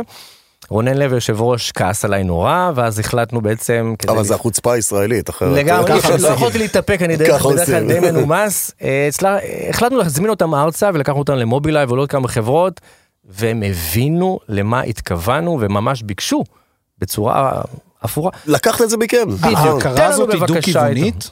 כן. זאת אומרת, גם הם מכירים במשהו ש... בהסמכות שהן לגמרי. מבוצעות פה. כן, כן. אוקיי. כן, כי הם, כי הם, עם כל הקדמה, ואיך הוא אמר BMW ומי שאתה לא רוצה, עם כל הקדמה, לא היה להם את ההבנה שאם לא תעשה את הצעד הבא ותיכנס אל עדס ואל מערכות כאלה וכאלה, אתה מפספס פה את הרכבת. וכשהוא עשה את זה ברוב חוצפתו, אני מניח יחד עם מוישה, שעבדתם ביחד, עם משה סומך, אה, והגרמנים התחרפנו עליו. לגמרי. אז פתאום הגרמנים הבינו, וואלה, אם לא היה את הילד הזה ששם את האצבע בסכר, אנחנו היינו אוכלים אותה, כי הטכנולוגיה מסביב רצה. חשוב לזכור שיצרני רכב באמת, אה, עם כל ההתפתחות הטכנולוגית, אנחנו לא יודעים מה מחכה מחר. קנן חזר עכשיו מאיזשהו מפגש עם יצרני רכב סינים, נכון? נכון. ש- ש- שחושבים אה, צפונה וחושבים גם שהם יודעים הכל. נכון. ו- ומדובר במכונית חשמלית, ועל מה, מה הם מדברים שם, כאילו, אה, אם כבר מחברים את זה לנושא של הסמכות ולימודים וידע וטכנולוגיה. תראה, קודם כל זה יצרן, זה יצרן קטן יחסית. אה, זו הייתה השקה של iOS U6. הוא יצרן קטן יחסית, אבל מאוד מאוד, אה, אני אהיה עדין, מאוד בטוח בעצמו, אה, שהמיקוד שלו הוא באמת אירופה, אבל הוא מסתכל על העולם דרך הפריזמה שלו, של יצרן קטן יחסית, שבמקסימום מגיע למקסימום ייצור שלו זה כרגע 150 אלף מכוניות, בו זה... זה שליש ממה שטויוטה שהיא עושה ב- בשבוע עושה, בערך. עושה בשנה ב, ב, באירופה זה המקסימום ייצור שהוא יכול להגיע אליו כרגע. יש להם באמת כמה אלפי מכוניות רק אז הפריזמה שלהם היא נורא נורא צרה והם אומרים אבל מעניין תפיסת המחשבה שלהם. אבל תפיסת המחשבה שלהם היא שאנחנו נמקסם את היכולות שיש לנו כרגע. יש לנו גם ראייה לעתיד, היא... פה הם לא כל כך חלק, חלקו איתנו, אבל הם אומרים, אנחנו, אנחנו יודעים מה שאנחנו יודעים כרגע, ואנחנו ננסה לעשות את זה הכי טוב שיש ב, ב, בתנאים שלנו. אה, אבל זה ברור לכולנו שהסוללות של היום לא יהיו הסוללות של מחר, המולטימדיות של היום לא יהיו המולטימדיות של מחר. להם די ברור שכרגע העקומה, עקומת הפיתוח של סוללות הייתה נורא נורא מהירה בשבע, שמונה, עשר שנים האחרונות, ומכאן ואילך אנחנו באיזשהו... הגרף מאוד מאוד אה, שטוח. שטוח. ההתקדמות תהיה מאוד מאוד איטית. solid state batteries, מה שנקרא סוללות מצב מוצק, הם לא מאמינים בזה, מימן, אה, הנאה שאין לה שום אה, היתכנות. אני בסדר, יכול לחלוק. יכול לחלוק על, על התפיסה השמרנית אה, שלהם. התעשייה בכללותה חושבת אחרת, אבל, אבל שוב, הם מסתכלים על זה דרך המשקפיים של יצרן קטן יחסית עם משאבי פיתוח די מוגבלים שצריך להתרכז בשורת הרווח. ועדיין יהיו להם לקוחות, ואחד מהם זה שיושב כאן, בוודאי שנוסע שיהיו להם במכונית שלהם. לקוחות, כי, כי, ה- כי, ה- כי, וגם ה- הם צריכים לתת פתרונות. כי בסוף מ- מתחילת תעשיית הרכב ועד היום אתה בסוף מסתכל על, על מגוון אלה בעיקר ששרדו זה אלה שהציעו מגוון ו, ובסוף לכל לקוח יש את הפתרון שמתאים לו רוצ- גם פתרון לאלה. אתה צודק, אני רוצה לקחת את זה רגע, ל, ל, את, ה, את הדיון לאיזושהי נקודה מסוימת, כי אנחנו בתוך עידן מטורף לגמרי. זה לא רק עידן החשמל, זה עידן שיש בו הזדמנויות להרבה מאוד דברים להשתנות. אם זה מעולמות של העיצוב והתכנון והשימושיות והנוחות והחיסכון בדלק והשמירה על הירוק והסביבה וכולי וכולי, אבל גם על התפתחות הידע ועל כל מיני דברים. אה, ועכשיו זו גם הזדמנות לאותם מוסדות שמלמדים. לגרש את כל הזיכרונות הרעים של פעם ואת כל התפיסות המיושנות של פעם ולהיכנס לעולם חדש. כי אתה מזמין מישהו היום, גם אנחנו כעיתוני רכב ששואלים אותנו ואנחנו רוצים לחוות משהו חשמלי ושואלים אותנו, כנס, תחווה, הנה האיש הזה עבר לרכב חשמלי, כנס, תחווה משהו אחר, ת, תתרגש. למה בעולם הידע לא נעשית כאן בישראל עדיין הפריצה הזאת. כי בעולם מתוקן, משרד החינוך או משרד התחבורה היה צריך להחזיק איזה אה, מחלקה, מחלקת ידע גדולה וטובה, שהיא ההורים והתומים, ממנה יוסמכו... אתה מרגיש הסלט שלו הולך כן, ועולה? כן, הוא לאט לאט עולה. כן. לאט לאט. ממנה, יוסמכו, הוא אורב, לסלט שלי כל הזמן, ממנה יוסמכו אה, אה, כאלה ואחרים, קח את זה ברפואה למשל. בועז, יכול להיות שזה קשור לעובדה שישראל אולי תופתע, תחזיק בבקשה בידיות של הכיסא, לא מתכננת אה, לטווח ארוך? אבל אנחנו נדפקים מזה. אה, בוודאי שאנחנו נדפקים מזה, תסתכל על הכבישים מסביבך. נו, מה... אני- בוודאי שזה קורה. את- רגע, אבל, שנייה, אבל כאן יש לך, לא, אבל כאן, אבל כאן אנחנו במכוניות חשמליות, נכון. אבל, כאן יש לנו את, הגוף שיכול לשמש את, את השמן בין, הסקטור הפרטי לבין המוסדי, והם מאוד מתאמצים לעשות את זה, מסכים, כדי, מסכים. כדי, כדי לשמן ולדחוף את הדבר הזה קדימה ולגרום לו להתקדם קדימה. זה התפקיד המאוד גדול שהם צריכים למלא. אז, אז אתם עכשיו יושבים וצריכים לעמוד באמצע ולהיות החוליה המקשרת הזאתי, ותנסה להסביר עכשיו בשני משפטים לאימא ששומעת את הדבר הזה, איזה אופק מקצועי יש למשוחרר טרי שילך לכיוון הזה. אני אגיד, או משוחררת. כן, סליחה. הוא יעמוד אגיד- יותר מול ליפט או מול מסך מחשב. אחד מ... אחת מחברות ההייטק הישראליות באוטוטק הישראלי שפרצה כל סכר ויצרה איזשהו סטנדרט, איזשהו תקן עולמי בתוכנות שאמורות לבדוק את הסימולציה של נהיגה אוטונומית, שזה משהו שהוא הטופ של הטופ של הטכנולוגיה, פשוט יצרה סטנדרט עולמי. ניגשתי לאותו מנכ"ל ושאלתי אותו, אמרתי לו, תקשיב, אנחנו נמצאים גם בתווך שיכולים להשפיע על רגולטורים. אז הוא אומר, קובי, בבקשה דבר אחד, תגיד להם במשרד החינוך או בגופים, נא לשנות פרדיגמה. מה שהיה, היה סבבה, אחלה. הנדסי, מכני, ברזלי, מצוין, נסענו, נהנינו. עוברים למקום אחר, אנחנו יודעים מה עשינו במכוניות, זה משהו אחר לגמרי, לגמרי לגמרי. באתי עם האג'נדה הזאת לאותם גופים רגולטוריים, הם נבהלים מזה, בועז. הם לא רוצים זה שינוי. גדול עליהם, הם זה קשה, משינוי, זה כן, מאיים. כן. אף אחד לא דיבר על עניין של תקציב או משהו כזה, אבל, אבל מצד שני אני גם מסתכל על חצי הכוס המלאה, אני מסתכל גם על העולם בפריזמה זה- יותר זה- רחבה. זה הדחיינות הישראלית הזאת, אתה יודע, זה בוא, היעדר נתעסק. תכנון לטווח ארוך. זה משהו מטורף. אבל מצד שני, חברים יקרים, לא ראיתי מודל כזה בעולם שכבר נמצא שם באיזשהו שלב נורא נורא מתקדם, שהוא מלמד ומכשיר הנדסת רכב אמרת בעולם החדש. קשה להם להתנתק מעולם המכני ההנדסי הישן. כל מכללה שמלמדת הנדסת רכב בעולם, תיכנס לסילבוס, תכנים הלימודים, אתה תראה את אותם דברים שהכרת עד היום. טרמודינמיקה וחוזק חומרים, ועוד הרבה דברים אחרים, ומכניקה. כן, כן, ואולי איזה קורסון כזה או אחר. מה שאנחנו עשינו, ומנסים כמובן גם לעשות יחד עם משרד החינוך, וגם עם הקורס הזה של המייסטר שאנחנו עושים, זה לא פשוט. חלק רואים בזה איום ונבהלים. זה אנחנו איום, זה בוודאי איום. אבל, אבל זה צורך. אבל אין ברירה. קודם כל זה צורך. שתיים, זה הכי סקסי ומגניב שבעולם. הטכנולוגיות מרתקות. מה, לא מגניב ללמוד סייבר ברכב ובתשתיות או בפרוטוקולים של עמדות טעינה? כלומר, זה כל כך רחב, זה לא עוצר. זה נפתח, זה wide range שמתרחב ומתרחב ומתרחב. תחום אחר של כל הנושא הזה של object detection, כל החיישנים שמנינו אותה פה היום, איך זה עובד? מה, מה, מה זה הנושא הזה של ה-redundancy? כלומר, למה צריך גם וגם וגם? הליידר יכול לעשות את הכל, אז למה אני צריך את הכל? או איך אני מאבד את הכל במיקרו סקנד ואז זה עובר לאיזשהו Machine Learning שמשם עושה לי סוג של prediction אה, לתמרון של הנסיעה, זה דברים מרתקים. או הנושא הזה של ה-HD map, איך אני יודע לאן הרכב נוסע באיזשהו מקום גם אם הנתיבים נמחקו והכל שם מכוסה בשלג, להכל יש פתרונות. כלומר, זה מצריך כמובן פיתוח מתודולוגי של החומרים האלה. אני מתעסק בזה כל כך הרבה זמן, ומגיש את זה ככה על מגש כסוף ויפה.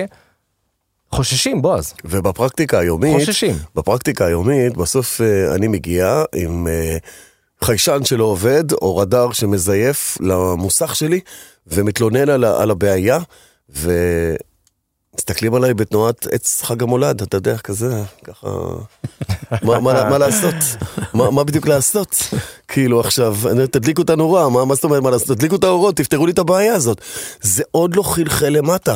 ובכנס שאני הייתי, של איגוד המוסכים, וישבו שם כמה מאות בעלי מוסכים חופשיים, לא מטעם היבואנים וכן הלאה, שראית את הבעתה בעיניים שלהם. לגמרי. הם מפחדים. שזהו, החרב, החרב מונחת, מונחת על צווארם. חלק, כולם עוברים... חלקם, חלקם, החרב אכן מונחת על צווארם והיא תיפול על צווארם.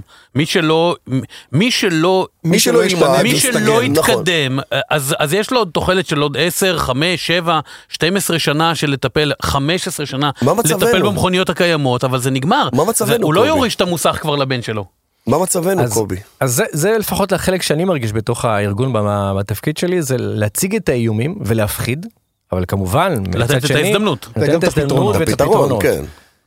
לפעמים זה הולך בצורה קלה, היום זה הולך בצורה הרבה יותר מורכבת, כי האתגרים הרבה יותר גדולים ברמת הטכנולוגיה, כלומר, נשאלת השאלה, אפשר לעשות להם הסבה?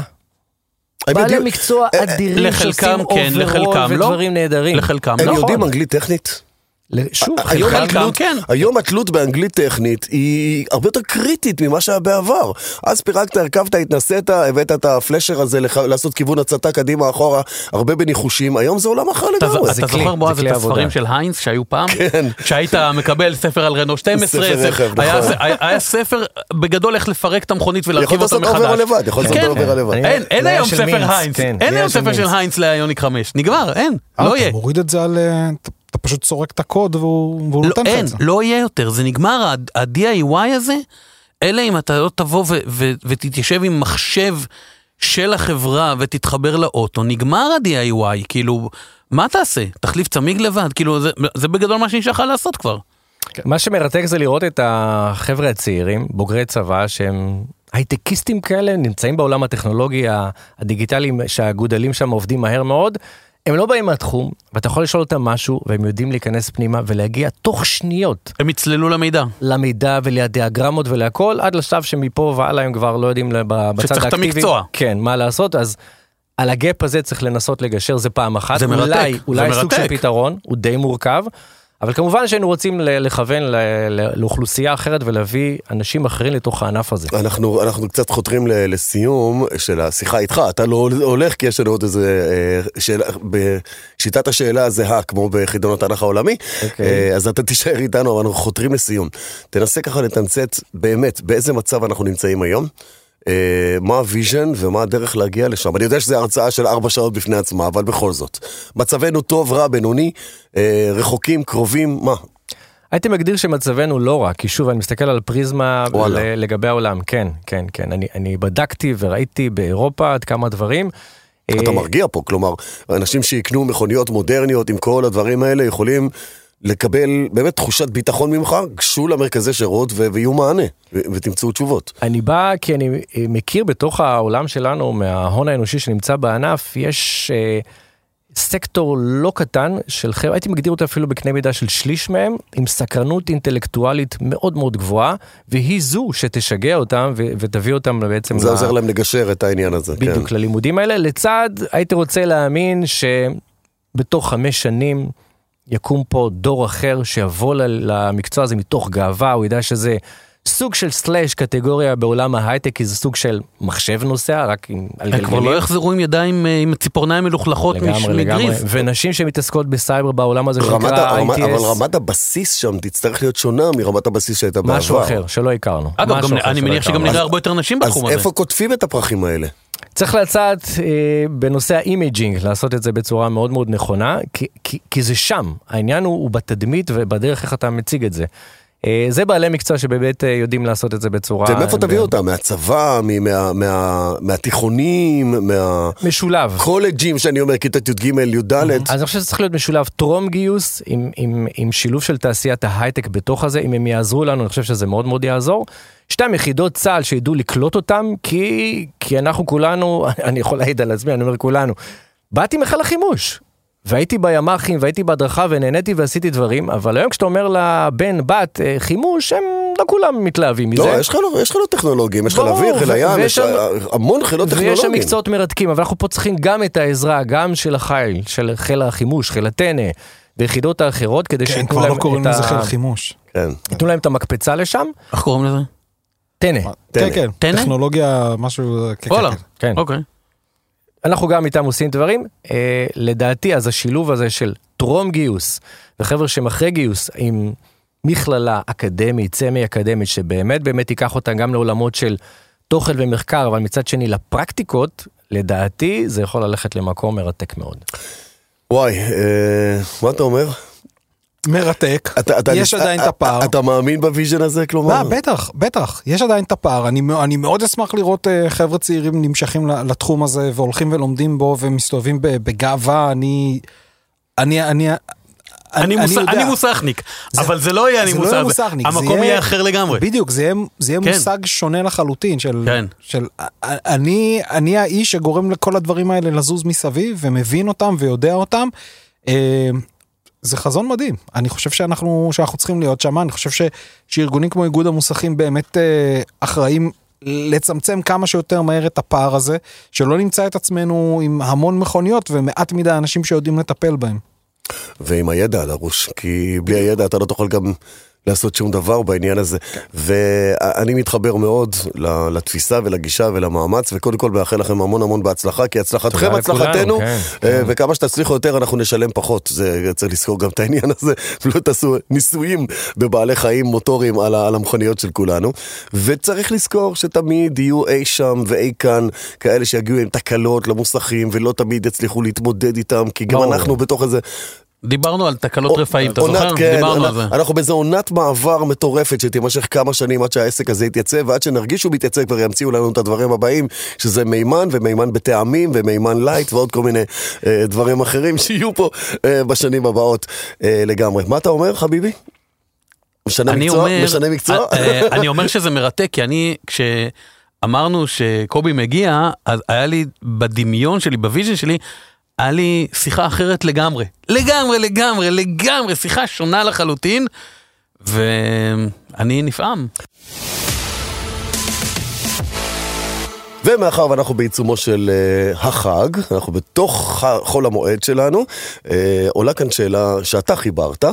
כן. ומאחר ואתה חיברת אותה, אז אתה גם תשאל אותה. אז אני רוצה... זאת הקושייה הרביעית, אז- החמישית, סליחה. אז אני רוצה לשאול אתכם, אה, הרי כולנו מכירים את אה, סיפור ההגדה שבני ישראל התברברו במדבר 40 שנה, כאילו לא... לא, בהגדה בהגדה טכנית זה לא כתוב, מופיע זה בהגדה, לא- זה לא ההגדה מופיע. נגמרת בחציית ים סוף. אני לא נכון. מגיע לסוף ההגדה. אה, לא שרדת שם. בחיים לא הגעתי לסוף ההגדה. הנה אחד שהוא לא מייסטר, אוקיי. הנה אחד שהוא לא בחיים, מייסטר, לא הגעתי. לשם.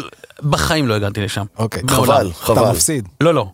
הוא אחרי האוכל נרדם, אתה רגע, מבין? זה 40 הקטע. שנה במדבר, היה או לא היה? היה. היה. אה, אוקיי, הנה, יופי. קינן אומר היה 40 שנה במדבר. לא יודע אם היה 40 שנה. לא יודע, לא יודע. עכשיו השאלה שלי היא כזאת. אם היה להם ניווט או מולטימדיה כמו של היום, אתה יודע, כזה. השאלה, הש, השאלה היא נורא פשוטה. על מה הם היו צריכים לנסוע במדבר כדי שיהיה להם גם יותר קצר וגם? יותר נעים? אז, בוודאי שאז. אבל לא, לא, בוא- אני צריך להצמיד להם כלי רכב של היום. אתה צריך. להצמיד להם כלי רכב של... בוא, אתה לא תצמיד להם מכונית צרפתייה, סליחה, כן? כי, לא, עזוב, כי תגיד. פריסת המוסכים של שאלת? הצרפתיות בסיני היא לא משהו. אז אוקיי. בוא, אז במה הם כן היו צריכים לנסוע? בשביל להגיע לארץ יותר בסבבה עם אני, קצת... אני לא הייתי נוסע, אני הייתי פותח משא ומתן אוקיי. עם פרעה, אומר לו בוא אחי, תקשיב, זה לא דיברו אתה, איתו, הוא לא זה- עזר, הוא זה לא- לא אתה, זה אנחנו, כזה, למה לברוח, ממש כיף פה וזה במצרים, בוא בוא נאכל פול ביחד וזה אחלה. אה, במה הם היו צריכים לנסוע? וואו. תראה, האינסטינקט הראשון של... רגע, אה, שנייה, שנייה, איזה מרחק מדובר? חרדת לא, טווח, בוא זה נראה, לא לא, חשמלי זהו, זה לא היה. מנקודה לנקודה, הם עשו הם עשו רונדלים, כי הניווט וכזה, שלהם היה על שעשו- הפנים, הם התברברו, נו מה. כן. חבר הירדן, כן, כן. בוא, בוא, הם במה הם היו צריכים לנסוע כדי להגיע בסבבה? נו, בחייאת. נו בוז. אה, טסלה איקס פלייד. זה היה מאוד זריז. בדיוק, אוקיי, בדיוק, טוב. בסדר. בוא נניח שהם היו בירידות מהר סיני, הם היו מתאינים. טוענים את הזה, אוקיי. בדיוק, טסלה איקס פלייד, הכי מהר שאפשר. אה, אני רצתי במקום הראשון כמו מכוראי. אה, עשית אפילו. מקומות? כן, תראה, די. הי- לא, הייתה לי, היה לי הליך סדור של מחשבה, כי המקום הראשון שאתה רץ אליו, מכור ה... הוא לא אמר לי תן שלוש אופציות. מכור הרכב, זה היה לרוץ, "אה, אני אעשה את זה בברונקו רפטור, נכון. דוהר בזה, ואתה יודע בדיוק שברונקו רפטור, אתה אחרי יום כבר... אה, אתה מפורק. מיצית את, ה, את העסק הזה, אתה רק רוצה להגיע אבל רק בקצב תחשוב שלך. שפרעה אחריך גם בברונקו רפטור, אתה צריך כאילו לברוח מהם גם כן. אין בעיה, אתה פשוט נהיה מותש מזה אחרי כמה זמן. ואז אמרתי, טוב, אני אקח באמת איזה רכב חשמלי כזה ואסע בזה, אבל אפס לא נראה לי שיש כבל מעריך מספיק ארוך, והתשתיות של העמדות טעינה מהירות, קצת בעיה, אז קצת בעיה. בפיגור, בפיגור. כן, כן, קצת בעיה רכב חשמלי, אפילו אם הוא יהיה סולארי זה בעיה. ואז התחלתי לחשוב על ז'אנר שנקרא, אם אתם מכירים את ה, מה שנקרא משאיות overland. או, זה, זה משאיות ענקיות, בדרך כלל על בסיס... אה, 4 על 4, 6 על 6 כאלה. בדיוק, זה כאלה ענקיות. זה יותר שמונה זה- על זה שמונה. כאילו משאיות של אה, טטרה ומרצדס. זטוס, כן, 2377. זה שמונה על שמונה כאלה. מפלצות ענקיות, שזה בית מאחורה, זה נוסע אלה בכל שסוחבות מקום. את הסקאד. אה, לא, אלה משאיות אחרות. טטרות אה, פשוטות יותר, או, או זטרוס אה, 2, אני פעם- אני פעם חושב- 2377, זה משאית שטח, משהו מטורף לגמרי. יסלחו לי אז אמרתי הצ'כים. על כזה, עם הבית מאחורה, מה זה, אבל הבעיה השנייה, ואז אמרתי לעצמי, רגע, אם אני נוסע בדבר כזה, מי, מי ירצה להגיע לי, עזוב אותי, אני, תן להמשיך אני לסובב. נשאר עוד 40 שנה פה.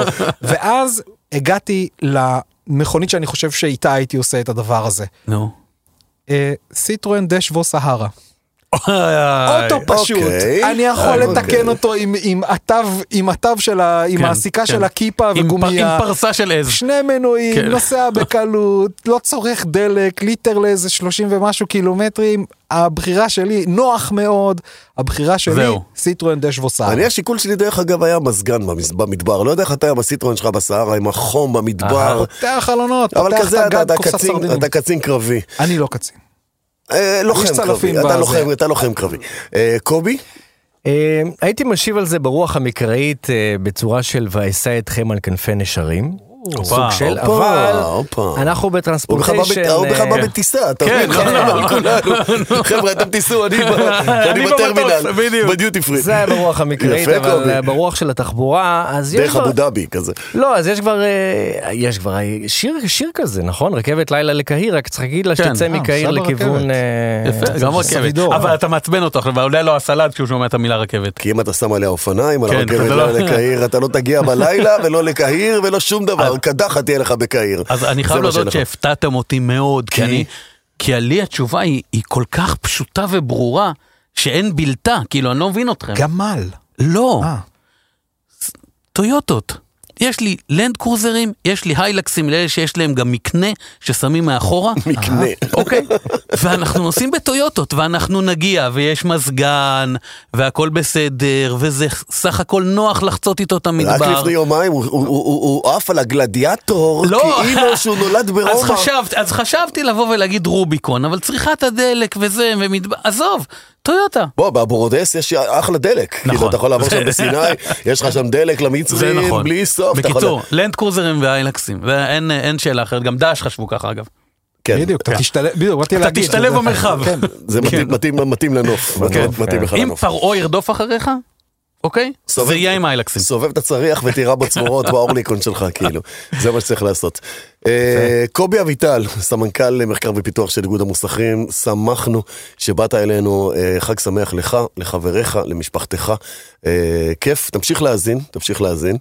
אה, מפה זה רק ילך וישתפר, אה, כי באת. היה לי העונג, תודה לכם. באמת. כיף, כיף, כיף, ואם. יש לך עוד רעיונות בהמשך, אנחנו נשמח אה, לעוד ועוד דברים כאלה. אה, קנן כהן, חג שמח לך חביבי. חג שמח ליהודים, רמדאן כרים למוסלמים, רמדאן כרים, נכון. ואחלה פסחא לארנבים. אוכלים אותם, לא? זה ארנבי שוקולד. זה כאלה. לשוקולד. זה ביצי אף שוקולד. יש ארנב להם, לא כאילו. נפגע בהכנת הפרק הזה. לא, כלום.